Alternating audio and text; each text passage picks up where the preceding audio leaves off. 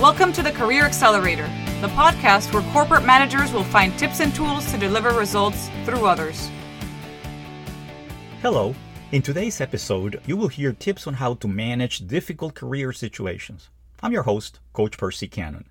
In our last episode, you heard an example of how to be proactive and ask for support from your boss to help you achieve important business or organizational objectives. I suggested not to be shy about it. And as outlined in previous episodes, I reminded you of the importance of identifying what's in it for your boss when you ask for their support. In the anecdote I shared, one of the managers on my team wanted to bring in somebody whom he considered to be a very talented employee. He knew this would be a clear win win for him and for myself as his boss. Today, I will share how I managed a difficult situation in my corporate career and the lessons I learned both from what I had done right and what I should have done better. Imagine you are the pilot of an airplane about to take off. Your engines are ready to accelerate the plane. However, unless all three sets of wheels are operational, the plane will never take off. Likewise, as we have seen in previous episodes, if your plans do not involve three clearly defined audiences your direct reports, your peers, and even your boss it will be very hard to deliver your performance objectives and accelerate your career growth. These three sets of wheels, your three audiences, can help you as long as you start with the mindset of finding out what's in it for them. Some of the tips we've covered in previous episodes of this podcast will help you gain the trust of these three audiences, learn how to treat them the way they, not you, want to be treated, and add value to every person you interact with at work. And as a result of this, you'll be adding value to your company. On this last point, and especially with your bosses, I have stressed the importance of ensuring they clearly perceive the value you're adding. Remember, value is what your boss perceives is of value, and not necessarily what you think is of value, nor what you think your boss should think is of value. Always remember, it's about what's in it for your boss. You should constantly clarify and update what your boss expects from you. But what happens if you've engaged all three wheels for a successful liftoff and you run into a mid air emergency? That happened to me 15 years into my corporate career.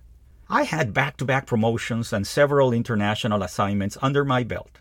Life was good. I thought I had the job for life. And then on a cold April afternoon, a vice president, my boss, called me into his office and gave me a dreadful notice. They were merging the company I headed with another one, and they were choosing the other general manager to lead the consolidated company. My job was going to disappear in three months. I was completely caught by surprise. How could this happen to me? Someone who thought of himself as a high flyer corporate manager? How could I be tossed aside? The following days and weeks were awful. I went from denial to secrecy to feeling like a victim. I was not managing the mid-air emergency well. Before the news of my departure was announced publicly, an ex-boss somehow found out about it. She said, How can I help? I have acquaintances in high places in companies around the world. For several months, she relentlessly sent me referrals. I followed up with every one of them. I made phone calls, sent emails and faxes, and hopped onto airplanes to meet connections and hold interviews. One of the several executives I spoke with found a potential fit with a new role that was being created in his company, so he referred me to the hiring manager. After an extensive interview process, I landed the job. It took me eight long months to address my mid air emergency. The process taught me three core lessons on which I based the rest of my corporate career and my current coaching practice. The first one is assume 100% accountability for managing your career. As you have been hearing from me in the Career Accelerator podcast, achieving results through others can indeed accelerate your career growth.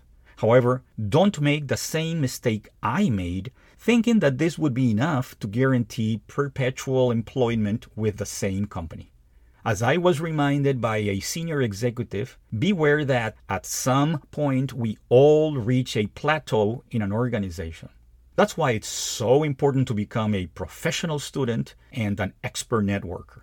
The second lesson I learned was to be humble. Admit your mistakes. Recognize your weaknesses. Ask for help when needed.